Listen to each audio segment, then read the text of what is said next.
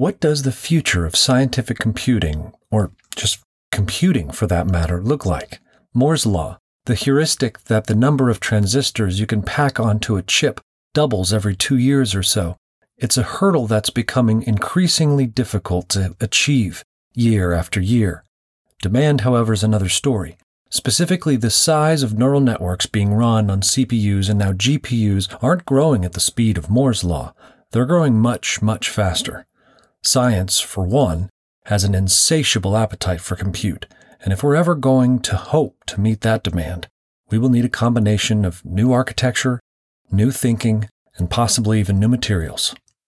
On today's episode, we'll meet the CEO of a startup that is trying to build their own vision for such a chip an analog chip inspired by the synaptic interconnectivity of the brain itself. Founded based on years of research in a University of Florida materials science laboratory, it utilizes a specialized network of nanowires scattered randomly onto a field of interconnects.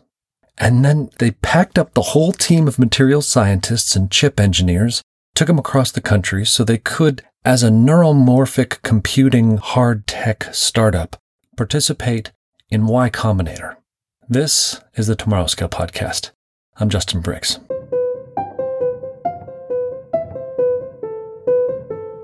The Tomorrow Scale Podcast is a series of conversations with the scientists and entrepreneurs who are building the future.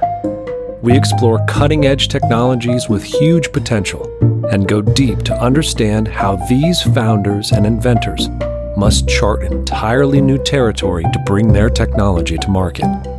We have discussions on a wide range of scientific frontiers, from life sciences to AI, nanotech and materials, to the very food we eat. And we'll talk about impacts, time horizons, and what's coming next. We'll learn, quite literally, how science fiction becomes reality. This is the Tomorrow Scale Podcast.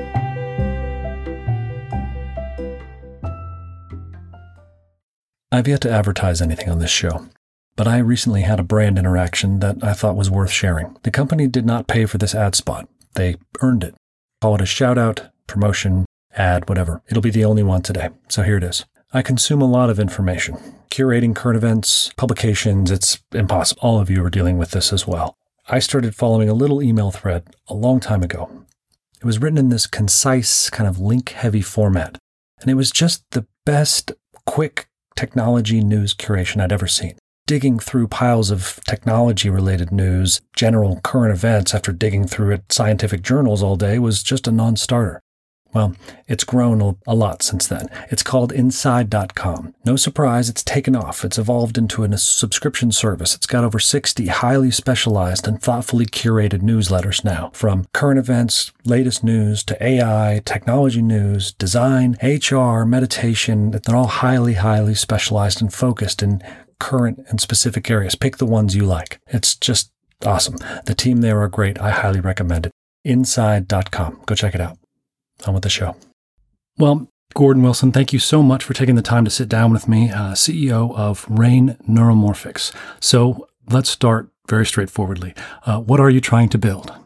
Uh, thank you so much, Justin. Really excited to be here and happy to share. We are building um, hardware for the next generation of artificial intelligence. Uh, so we're building processors, microchips, uh, that are closely inspired by the brain in their structure and function.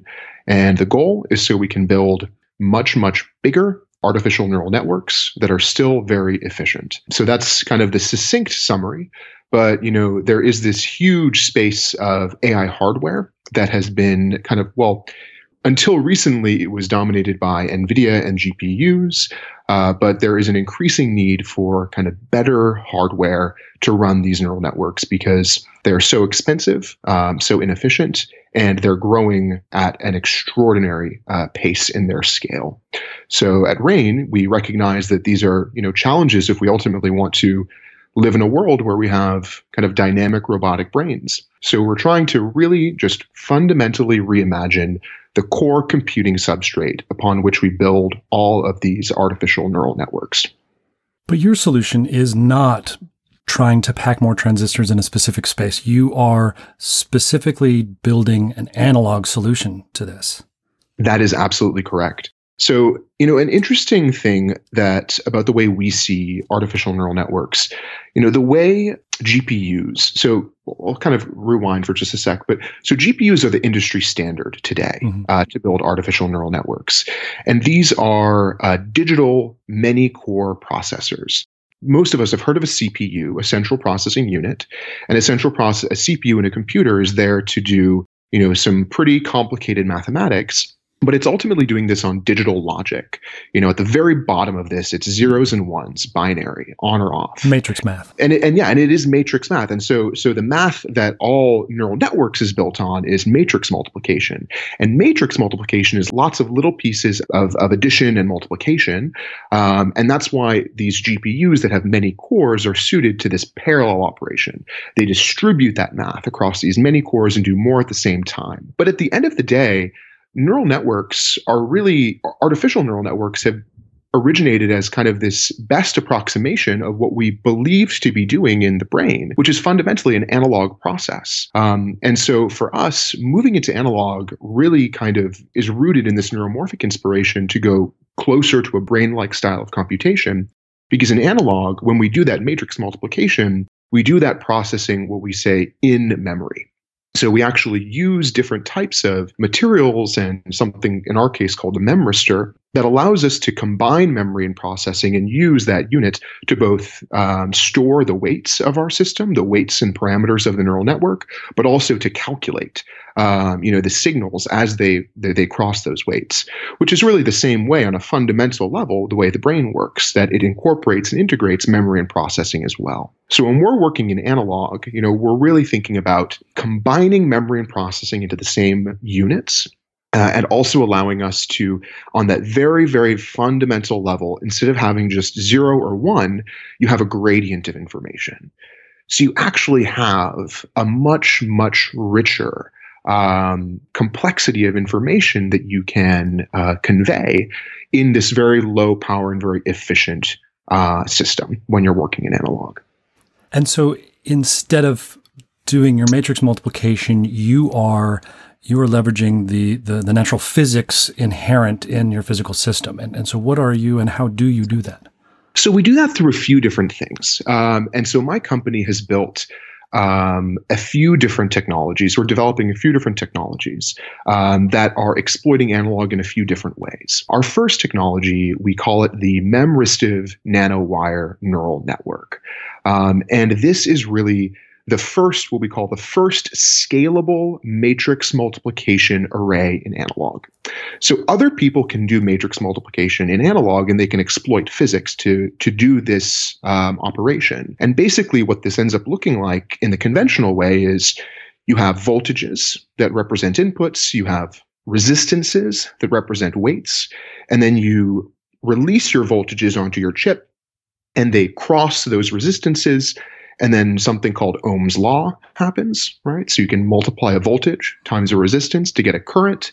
And then you sum up those currents, and those currents become the output. And this is that layer wise operation in a neural network. So we're not the first people to do that. But we are the first people to reimagine that chip architecture in a way that allows you to fit a whole lot more of those inputs and outputs, the neurons, if you will, into the same chip size. And so rather than a grid, you've gone to much more of a, of a, of a network, a natural it, network, so to speak. How did, exactly. how did you do that and how do you interconnect them? Because I think the, the way in which you do that is, and creating that, um, that sparsity is so fascinating. Yeah. So, so the, so the conventional chips are called crossbars and they have those inputs and outputs on the edges of the chip. And then they have a full connection. They fully connect all your inputs to all your outputs through a grid. And it basically looks like a big, you know, hash um, grid, you know, across most of that chip die. What we're doing instead with our technology is we tile the inputs and outputs across the entire chip. And the interconnect with those resistances that would conventionally be inside the, the, the, the regular layers of the chip, we're throwing that on top. And we do that with a random mesh of nanowires. And this is where things get, you know, kind of you know pretty unusual you know because people can eh, historically have not been building chips that have random meshes of wires that are placed on top but what's incredible is when you have these wires, and these wires have a core and a shell. So the core is a standard metal that allows you to conduct signal from one part of the wire to another. And the shell is made of an oxide material, which insulates the wires from each other, but also allows them, when they touch a neuron, to form what are called uh, memristive synapses. Hmm. Now, for the your your listener, the memristor is called a, is a memory resistor. It is like the ideal artificial synapse, and it's basically just a resistor that you can change its resistance. It can have a high resistance, which would be a weak synaptic connection, or it can have a low resistance, which would be a strong synaptic connection. And because we're throwing this mesh of nanowires on top of this grid of neurons, we can stack those memory elements, those memristors vertically. It's kind of a, almost a 2.5D architecture that we have, and then have a whole lot more synapses in the same amount of space on top of those neurons than you would otherwise. And the really special thing that you pointed to just before is that it's not just random uh, uh, what we have on this chip. When you deposit these wires in this random fashion, provided they're evenly distributed in their, in their direction and density, you actually get a special type of topology for free. And that topology is called a small world network. Now, for those who've studied network science, small world networks are everywhere. Um, most network systems, most systems that exist as networks in the real world, that are well connected and really big are small world. In fact, this is the literal formalization of this notion of six degrees of separation that we're all pretty familiar with. Hmm. So, you know, the human social graph is a small world network. And the what a small world network ultimately looks like is you have lots of you're likely to be connected to your neighbor. So if you're close by to someone, you're going to have a direct connection most likely. But then you have uh, some, but far fewer of these long distance connections. And as a consequence, you have a very well connected network where things can move quickly from any point to any other point with a short number of jumps but you're not overloading any one of those individual nodes with too many connections. So the human social graph is a small world network. You know, power grids and um, transportation um, like roadmaps are small world.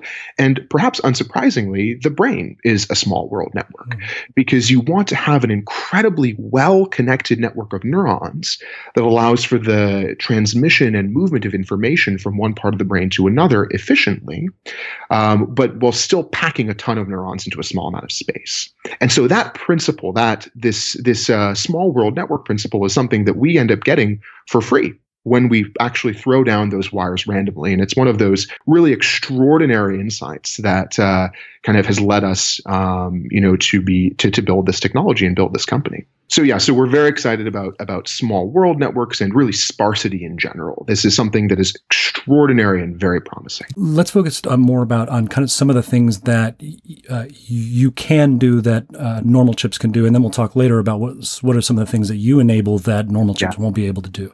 So let's Absolutely. talk about some of the things that you can do and, and that you've been able to recapitulate that others mm-hmm. might say, are you really able to do some of the things that a, that a, a normal chip's able to do, like backprop? Absolutely. Yeah. So, you know, backpropagation is the, you know, industry standard algorithm that's used to train, you know, our deep neural networks. And, you know, for those, you know, familiar with the neuromorphic engineering world, you know, most neuromorphic chips that have been built in the past have not been um, really built for backpropagation. Um, that is something that differentiates us from most other folks who work in the, you know, who, who call themselves neuromorphic. Um, and we really wanted to do that because really, you know, backpropagation works, and it has that is the algorithm that has demonstrated all of the most, you know, cutting edge breakthroughs in computer vision, in natural language processing, uh, in generative models and reinforcement learning. So we want to help enable people to continue scaling up um, these massive neural networks. So the things that our chip can do that conventional, you know, hardware for deep for deep learning and for AI can do. Um, you know, one of those is, as I'd said, backpropagation, because we want to support and allow our hardware to be used essentially as a layer within a larger neural network. We need to be able to support this. Um, but because we're working in the analog domain and our weights exist as these resistance values within the memristors, we can't do backpropagation, you know, in the st- the standard way one does using, you know, just hard coded digital logic. Um, in our case, when we want to change the weights, we actually pulse voltages um, through those neurons that end up moving uh, ions inside of the memristors and as those ions move, the resistances were raised or lowered. We have a few other limitations, uh, given the just architecture of our chip that we've had to kind of be creative around. Um, we did just publish on arXiv a paper um, that was uh, deep learning in memristive nanowire networks that shows you, you know, how we end up implementing or, or translating vanilla backpropagation into these, this system of voltages and resistances that you can observe physically. Um, so, you know, we really want to to do this because, simply put, you know, regular backpropagation is working, and we haven't seen the limit of scale and size of what these networks are capable of you know, folks like OpenAI, who we work pretty closely with, are just throwing so much computing power to build bigger and bigger neural networks. And there seems to be no limit in sight for kind of how big and how smart they can get corresponding to that size. You know, bigger brains are smarter brains. It appears to be true, and we have not reached the limit of that statement, uh, certainly in the artificial neural network world. Um, so let's so get over the kind of the, there's a cognitive dissonance there because being analog, you know, kind of that, uh, uh you know, you, your first blush reaction is going to go, how do you scale the analog? And and right. and you got some kind of specific characteristics that allow you to do that. Can you exactly. expand upon scale? Sure, sure. So again, you know, we emphasize scale because we there is this undeniable trend in artificial neural networks that the networks are just getting bigger. They're increasing by about 10x every year in size um, the largest neural network. Um, before 2019, no one had ever built a neural network that surpassed a billion parameters. Um, the NLP models um, that we saw in 2019 passed in, into the 1000000000s mm-hmm. And then a few weeks ago, Microsoft built an 18 billion parameter model that was also a natural language model. Um, but in our case, what allows us to scale we are really looking at scaling that core operation that defines you know the layer wise movement of information in a neural network, which is a, a vector matrix multiplication. And what allows us to scale this is really that fundamentally like physical nature of our chip. You know, when you change from having um, neurons on the edges of a chip to neurons filling the entire die, you know, you you have a different scaling constant. You can fit all of a sudden where previously the limit was maybe 4,000 inputs, 4,000 outputs we can now feasibly build chips with a million inputs and a million outputs. Um, and and and a, a, an important thing to emphasize the benefit of kind of the core benefit of analog matrix multiplication beyond the energy savings that you have when you're doing this multiplication in the analog domain is that you can actually perform this matrix multiplication in a single time step where with GPUs and CPUs, you need to do every one of those individual multiplications and additions in that dedicated logic. Uh, because you're doing in analog the math by releasing voltages across this array, it happens much faster. So we wanted to exploit this time uh, advantage, but and overcome the space limitation that existing analog chips faced. So because we can now scale well with time, which is inherent to analog, but have this chip that fits a ton of neurons into a small amount of space, that is really kind of that secret that that recipe that allows us to scale so well. You know, perhaps again, if I if you zoom out and you ask, you know, we are we're, we're trying to solve a few different problems uh, at Rain, technical core problems. The first one that we solved was, you know, we looked at analog matrix multiplication. We saw it's fast and energy efficient, but it couldn't scale due to the ch- the, the physical design of the chip. So we've redesigned a chip that allows us to scale up analog matrix multiplication. The second thing, second big thing that we've worked on, um, we've just been working on in the last year. And this is different from the nanowires, but it's an algorithm that will allow us to train neural networks in a fully analog fashion. So there's a family of models called energy based models. Um, that have been more of a curiosity in the deep learning and AI world. Uh, but the idea behind them is you pick some sort of energy function um, and you minimize the loss of your network, which is how it learns. It, lower loss means it's getting more accurate. Um, you minimize the loss um, by minimizing the energy. So you're doing like native DFT, densital functional functional theory, and within the in, chip itself. In a sense, so but uh, so the what we're really doing is before before what we what we built you you would just simulate this energy function.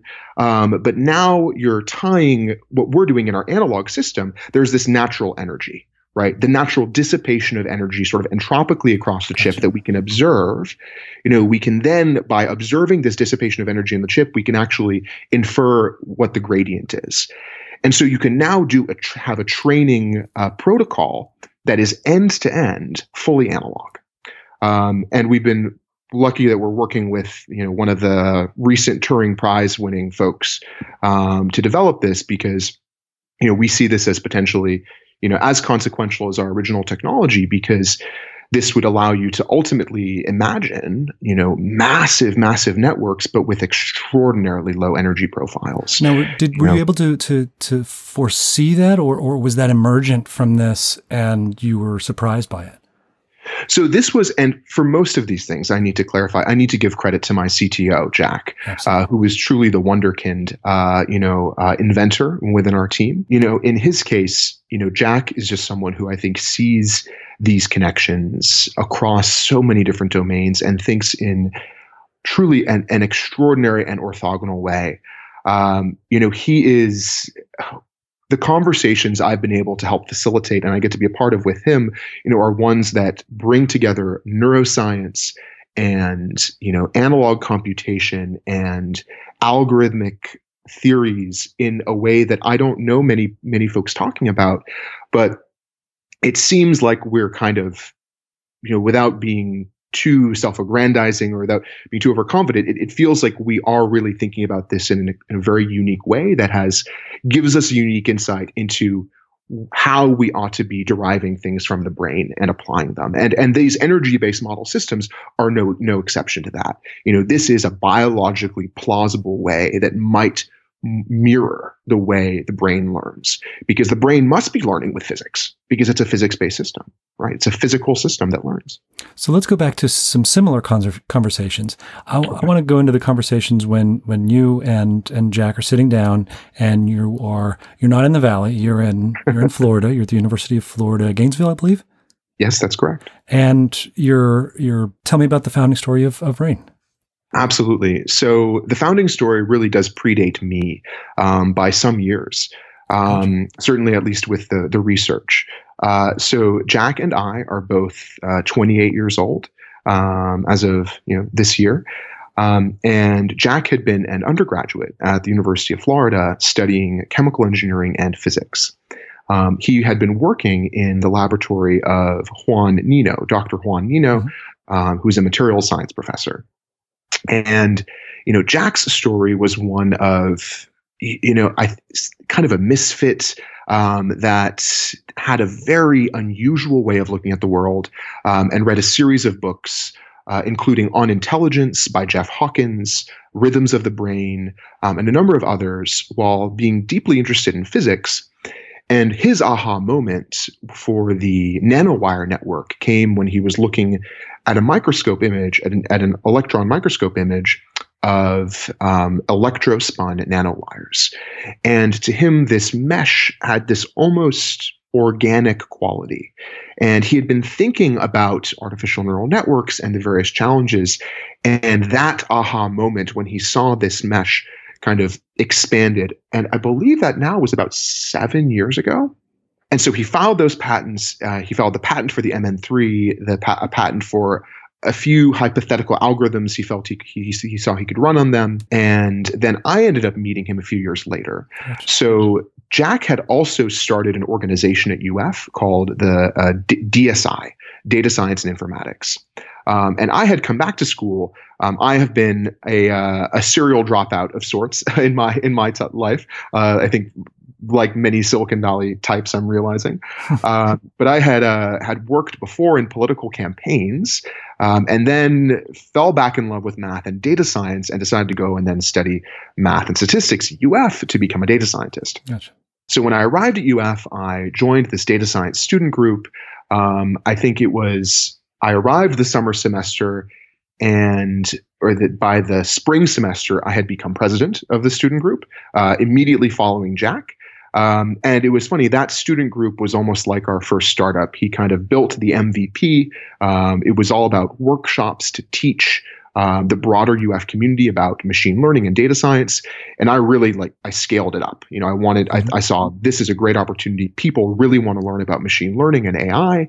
Um, so let's make these workshops huge. Let's train a bunch of people to teach them.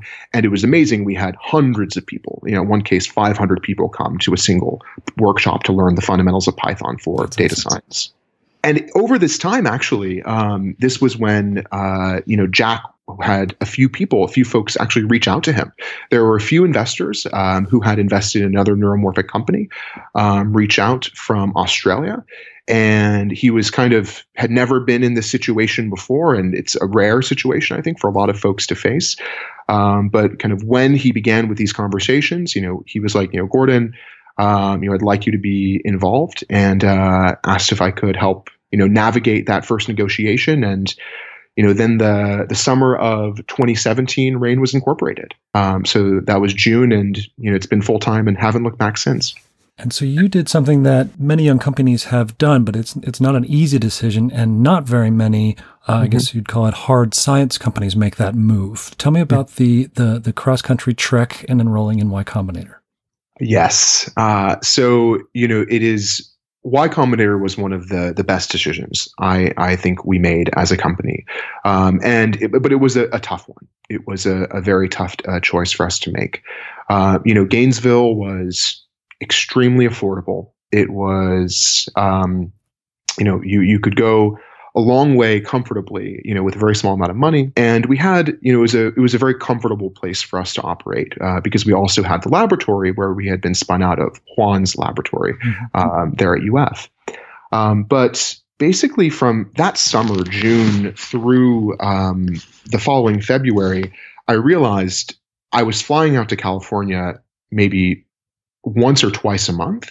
Um, and because all of the prospective investors, all of the prospective customers, all of the prospective partners, they were all here in Silicon Valley. There was just this vast ecosystem that already existed with respect to all of the different dimensions of our work. You know, whether it was material science and memristors, you know, the world's best memristor researchers were there and they had fabricated it first at HP.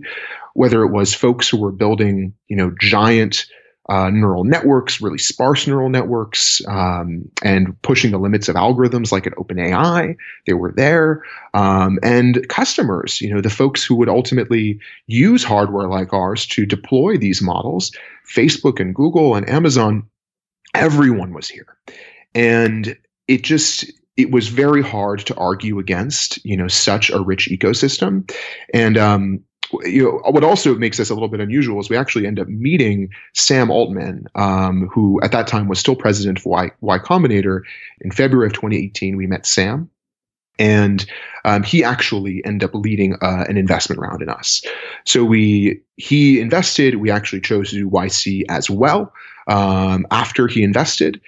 And we just felt that the network would be very powerful and it would literally accelerate us and give us a lot more mentorship uh, because we were we were all first time founders we relocated uh, at the beginning of Y Combinator in 2018. Uh, Jack, uh, his girlfriend at the time, his now fiance, uh, and our first employee, uh, a data scientist, all lived together uh, in a house in Millbrae. Um, and we're living together until the end of last year. Um, and we, you know, settled down and and did the program. Um, but you know, it is definitely it's unique because most companies that go through Y Combinator historically have been software companies, mm-hmm. uh, but they have definitely been making it recently much more geared towards a wider breadth, including a lot of hard tech and deep tech companies. And I think the, the person to really credit that to is Sam, because he has a really, really, really deep interest in, you know, the really hard science problems um, that people want to solve. And what were some of the things that you that you learned or took away from Y Combinator that you really had did not see coming? That's a great question things I didn't I didn't see coming. Perhaps one thing that you don't expect is you you can surprise yourself on by just how much you can you can achieve and and just get done in a short period of time and you can also surprise yourself and learn just what ruthless prioritization looks like and feels like um, you know i think most people and most companies end up operating, you know, on a on a comfortable pace that allows folks that, that that's what we're used to. You know, Y Combinator, it it the word accelerator is is is literal. Like you know, it literally accelerates you and forces you to think as quickly as you can, as fast as you can, to iterate as quickly as you can, to learn from customers quickly and to move at that pace. So it's I think one thing that was surprising or that we learned was you know just how much we actually are capable of getting done in a short period of time, which is um, I think really invigorating um, and really um, inspiring for us because you know it helps us. I, I, kind of like tap into that you know that psychology you know every now and then uh, or pretty pretty often whenever we have a, a, a you know really pressing needs. How do those conversations differ in your view, having gone through YC, f- compared to kind of the office hour and feedback sessions that you have with the YC leadership for a hard tech versus a soft tech uh, company? Or do you see much of a change? Well, so in my case, in, in, in our in my company's case, um, we were actually matched in a small group with other hardware companies. Um, so the the batches have become big enough, and there are enough of these harder tech companies that we actually got to be with the people who are closest to our peers. That said, we were the only people building microchips, um, and we were also the only people doing like material science, you know, hard science work. Um, so you know, at the end of the day, the conversations don't differ you know from from between say the drone companies in my small group meetings um, and mine they didn't differ as much and and I think if you zoom out and even compare to software companies, at the end of the day, you know what Y Combinator reinforces, and I think they they get right is the two most important things that you can be doing as a founder are talking to customers and building your product. Uh, and iterating between those things to ensure that you are building something that people want um, for us as researchers and, and and in more of this hard tech side like we couldn't you know we can't tape out a chip every week right. and send it to a customer and, and get the feedback but it, it was still so critical for us to you know to speak to data scientists to speak to customers to understand in our case kind of what the narrative around Silicon Valley and the data science world was about the future of models you know like or do people how are people thinking about sparsity and how they're going to be using that? How are they thinking about the just the cost of deployment of these new models that we're seeing? And building those relationships and building those feedback loops you know was something that every company does and was no different for us. Um, you know but that said like you know there are some questions that you know we just couldn't uh, you know you you you have to find a deep expert. You know, we weren't going to YC to ask them, you know, how are we going to structure these material science experiments? Um, but that said, one of our partners was Eric Migicovsky. Um, he was the founder of Pebble, so the first smartwatch company, mm-hmm. and he has a really, really, really you know rich set of expertise uh, mm-hmm. around hardware. Uh, so he was also a great resource in that sense. So let's talk about some more of the the kind of the two important things is talking to customers and developing a product. What does your first product look like and what are customers telling you as far as where does your chip fit in the stack?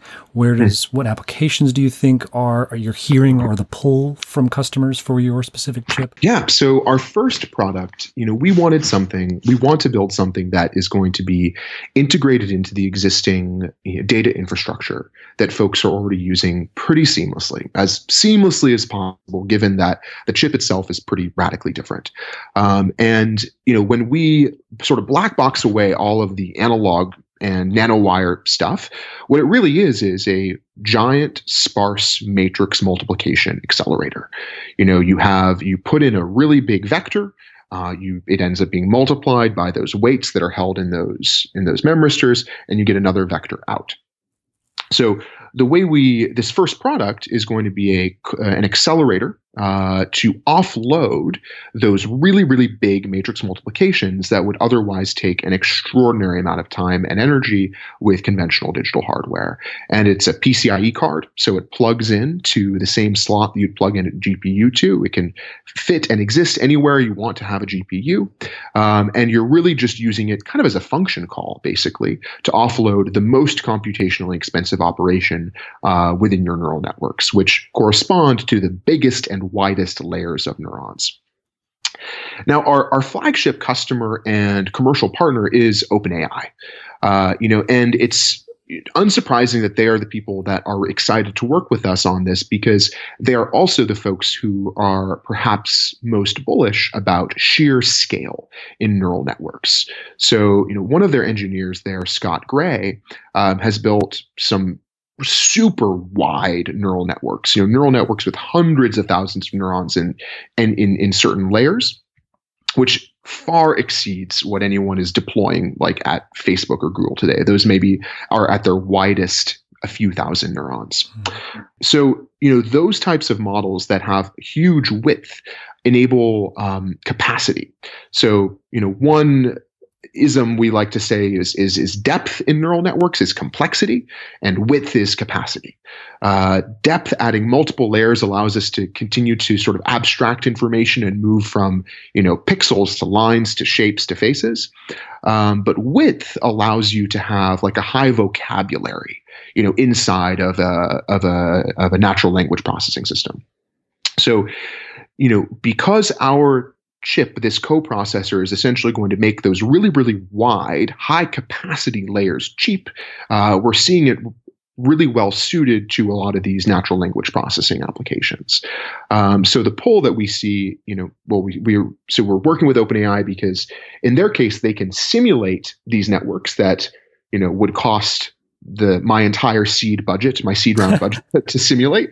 Uh, you know, one of these neural networks with hundred thousand neurons in a layer might cost th- two or three million dollars. You know, just to train on its own. So they can simulate these, demonstrate you know the value and utility of these giant neural networks, and then we can follow along and be like, hey guys, you know, you know, speaking to Google or Facebook, like you've seen what these networks are capable of doing. You know, OpenAI has built it. Now here we are with hardware that makes it cheap you know cheap for you to deploy. And the other place actually i will say we have also received some pull from is the autonomous vehicle space which ends up being you know pretty separate um, in my uh, view from the natural language processing world um, but a really really really fascinating set of problems nonetheless. And i get excited about autonomous vehicles because to me it is really a great place for us to begin thinking about machines in a much more parallel way to to brains and nervous systems. Uh, you know, I think the, the, the autonomous vehicle will be the first true robot, um, and in order to make that robot function, we need to give it a full fledged nervous system that has sensors, you know, immediate processing past those sensors. Uh, massive sensor fusion and and then control, you know, uh, system control and movement. And you want to. This is a problem that our nervous system has solved with an ex, with a massive, you know, 86 billion neuron neural network. Um, and now we need to figure out a way to solve that um, in vehicles in a way that's you know efficient and safe. Um, so I love the autonomous vehicle space. Um, it's it you know I'll be frank, most folks there's no consensus, zero consensus in the autonomous vehicle space about what that robotic nervous system will look like. But it is a, a lot of fun to, to be part of those conversations and to you know, imagine what those systems, those full nervous systems, are going to look like. But you know, there's no debate that when we ultimately you know reach uh, level four and level five autonomy, and if we want this type of sensor fusion and rapid response uh, uh, and control to be autonomous and and and energy efficient, you're going to need giant neural networks with high capacity to integrate many dimensions of inputs um, and process them in real time.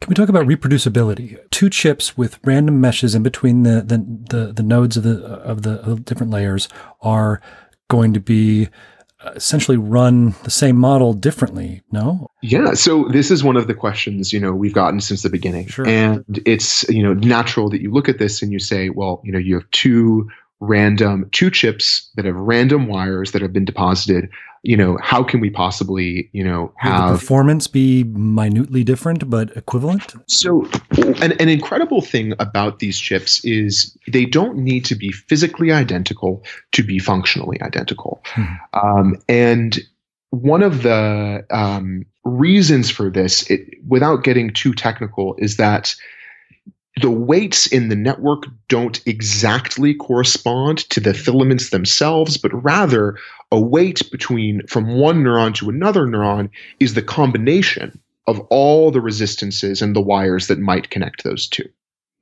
So we had have done a, a series of, of, of, experiments and research to figure out a way to do transfer learning, to basically take those resistances that we observe in one mesh um, mm-hmm. record those, and then upload those to another mesh. Yeah, pre-train uh, those exactly to to transfer the weights from one mesh to another, and so you can actually have a different set of wires. But provided they are dense enough and evenly distributed across that array, you can download and re-upload a model from one physically different chip to another physically different chip. And we're looking at, I think at this point, we can see 99.98% accuracy chain loss between the two. Um, so naturally, something that you know, if you're building the world's first random chip, you need to have you know quality control and quality assurance um, and predictability. Um, so it's clearly something we we care a lot about and you, and uh, want to build in. You can sacrifice 0.02% reproducibility if you're still a million fold larger than the next closest competitor. Exactly. Yeah. Exactly. And that's the thing. You know, when when you can operate at such large scale, you can trade off a lot of other things that for really small neural networks matter a lot more. You know, we can operate with lower precision. You know, we're expecting our memristors to ultimately, you know, to not really do, go much past six bit precision in both training and inference. But you know, the brain, you know, operates between five and six bits of precision in, in our actual synapses, and clearly it works.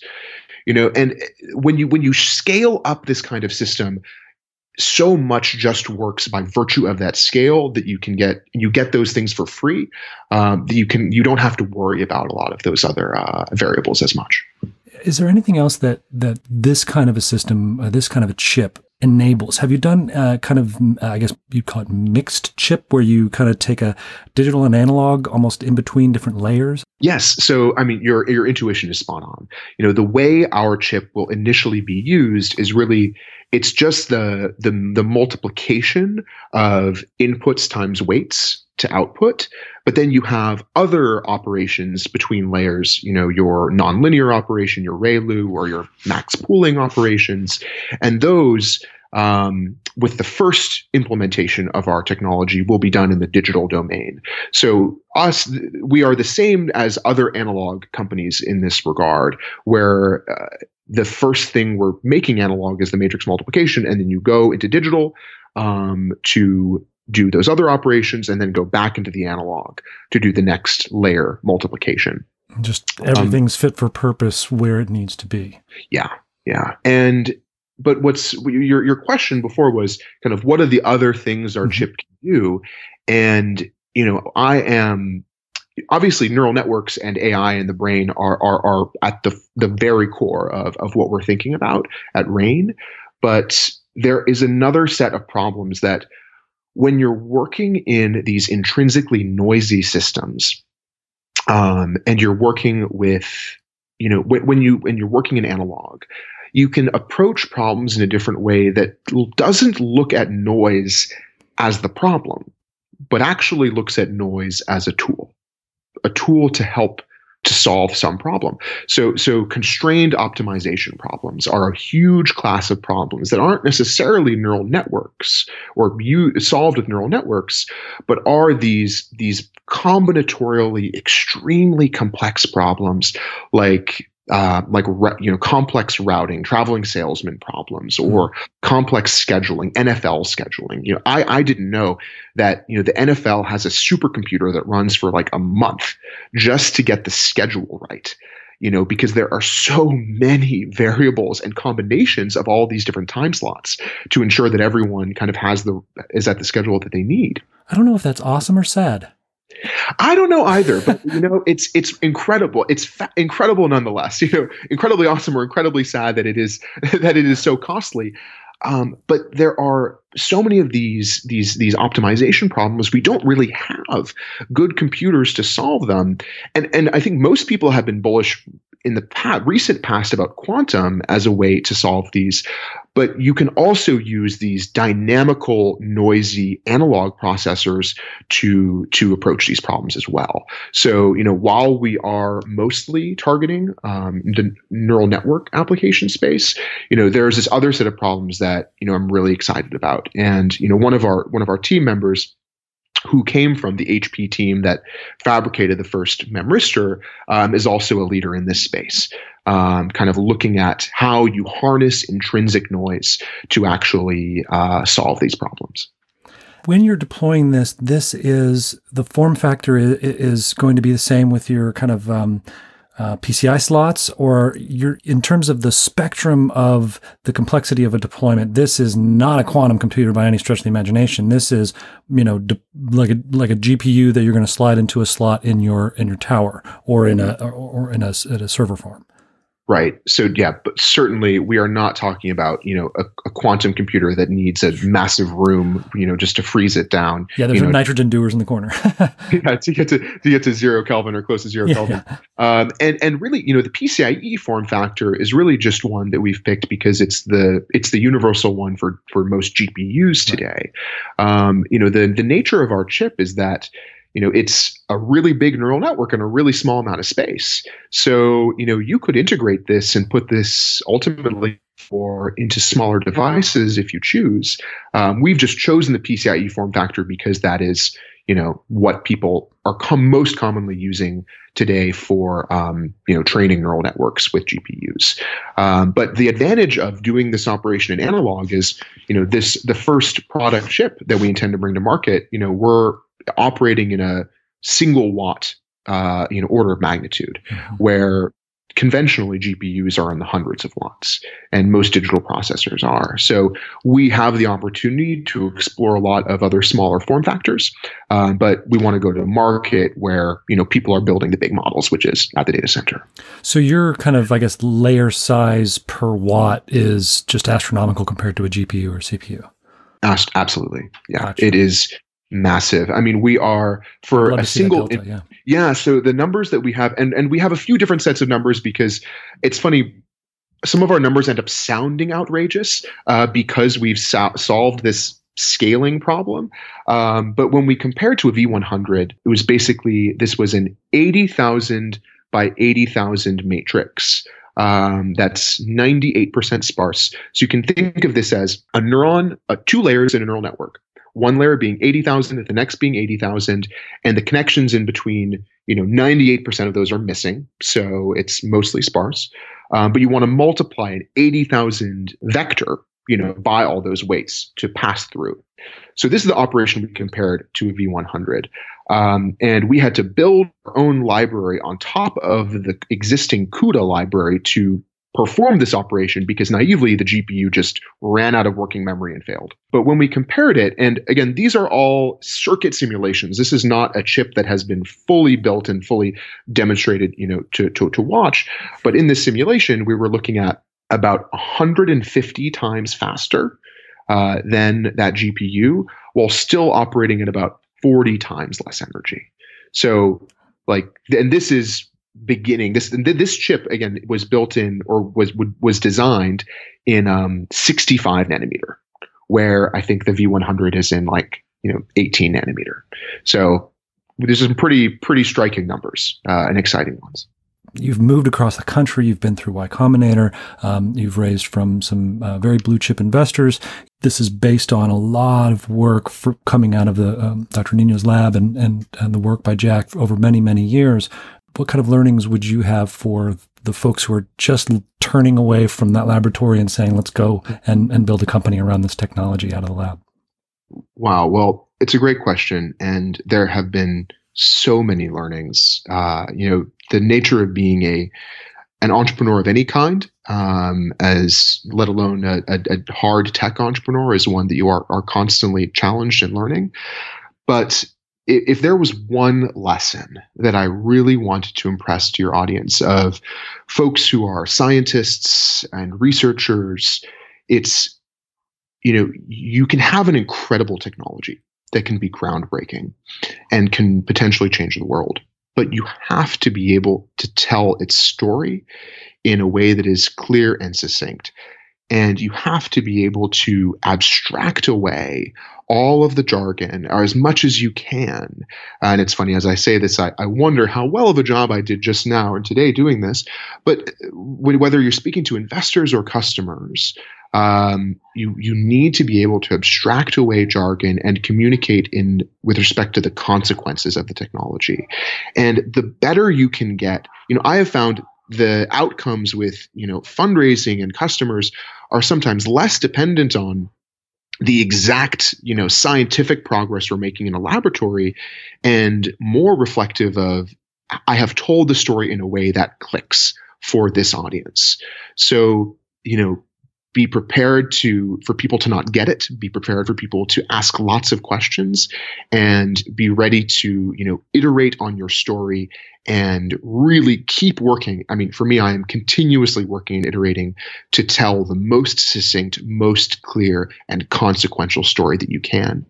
Because without that story even the most promising and most exceptional technologies uh, you know won't be able to to grow into companies it's great advice. It's great advice.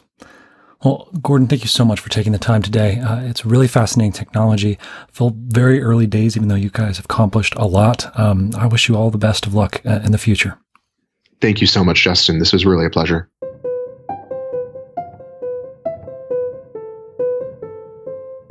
So grateful to Gordon for sharing their vision and a bit of their story, traversing the tech with us, and exploring the design, and the opportunity, and the potential power of brain inspired neuromorphic chips. This is the Tomorrow Scale Podcast. I'm Justin Briggs.